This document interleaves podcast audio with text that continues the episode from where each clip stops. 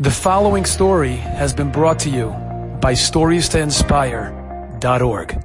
I want to share a story that happened over the holidays uh, that I was just blown away by. Okay, so I am walking home from shul. Uh, it's a walk home that I have done hundreds of times, walking home from the synagogue to my house. I've done this walk hundreds of times, so keep that in mind as I share this story with you. I'm walking through the park. I have my son in the stroller, my five-year-old, and boys will be boys. As we're walking through the park, he jumps out of the stroller. He hits the back of his head and he starts crying. So I run over to him. I quickly put my hand in the back of his head to, you know, pick him up. And I look at my hand and my hand is full of blood. And right away I start panicking. I'm putting pressure on the back of his head to, you know, keep him, keep the blood, you know, so it shouldn't bleed out too much. And I hear this woman's voice. She says, do you want me to get the medic? I'm like, the medic? We're, we're in a public park. There's no medic. I've walked through this park hundreds of times. She goes, do you want me to get the medic? I said, what? Oh, yeah, get the medic, get the medic. what she was talking about. 30 seconds later, this woman comes running over. She's got a big red jacket on with the white cross on and the whole medic's medic bag. And she starts cleaning the wound and bandaging my son. And I look up and I'm like, what, what, what is going on? They're filming a car commercial across the street from this park. Now, apparently, anytime there's a film shoot, you have to have a medic on site. I gotta tell you something. I have walked through this park hundreds of times. Never once has my son fallen out of the stroller. Never once has he hit his head falling out of the, never. Hundreds of times.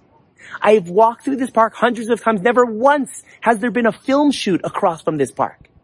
And on the same time, the same day that my son falls out of the stroller is the same day, the same moment that a medic is literally standing across from the park. Do you know what we call this? This is Hashgacha Pratis, also known as HP, higher power, divine intervention, call it what you want. This is the Almighty's hand in our lives and He's always running the world.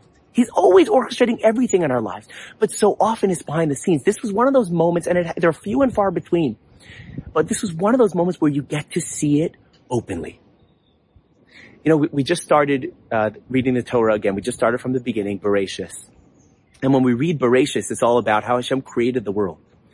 But Hashem's not just the creator. He's the creator, He's the sustainer, and He's the supervisor. He created it, he keeps it going every day and he supervises every single moment of every single one of our lives. He is there behind the scenes always. Even when it seems like we're alone, even it seems like I'm in a park, there's nobody around, like, no. The Almighty is running everything, aware of everything in this world at every second. When we live our lives day in, day out, even the mundane, we gotta try to live life with open eyes. When you, when you, when you live, when you live life with closed eyes, you just see life as coincidence. When you live life with open eyes, you begin to see the hand of the Almighty, the hand of Hashem in your life. Try to do it. Try to start living your life, seeing how Hashem is orchestrating everything behind the scenes. Enjoyed this story? Come again. Bring a friend. Stories to inspire.org.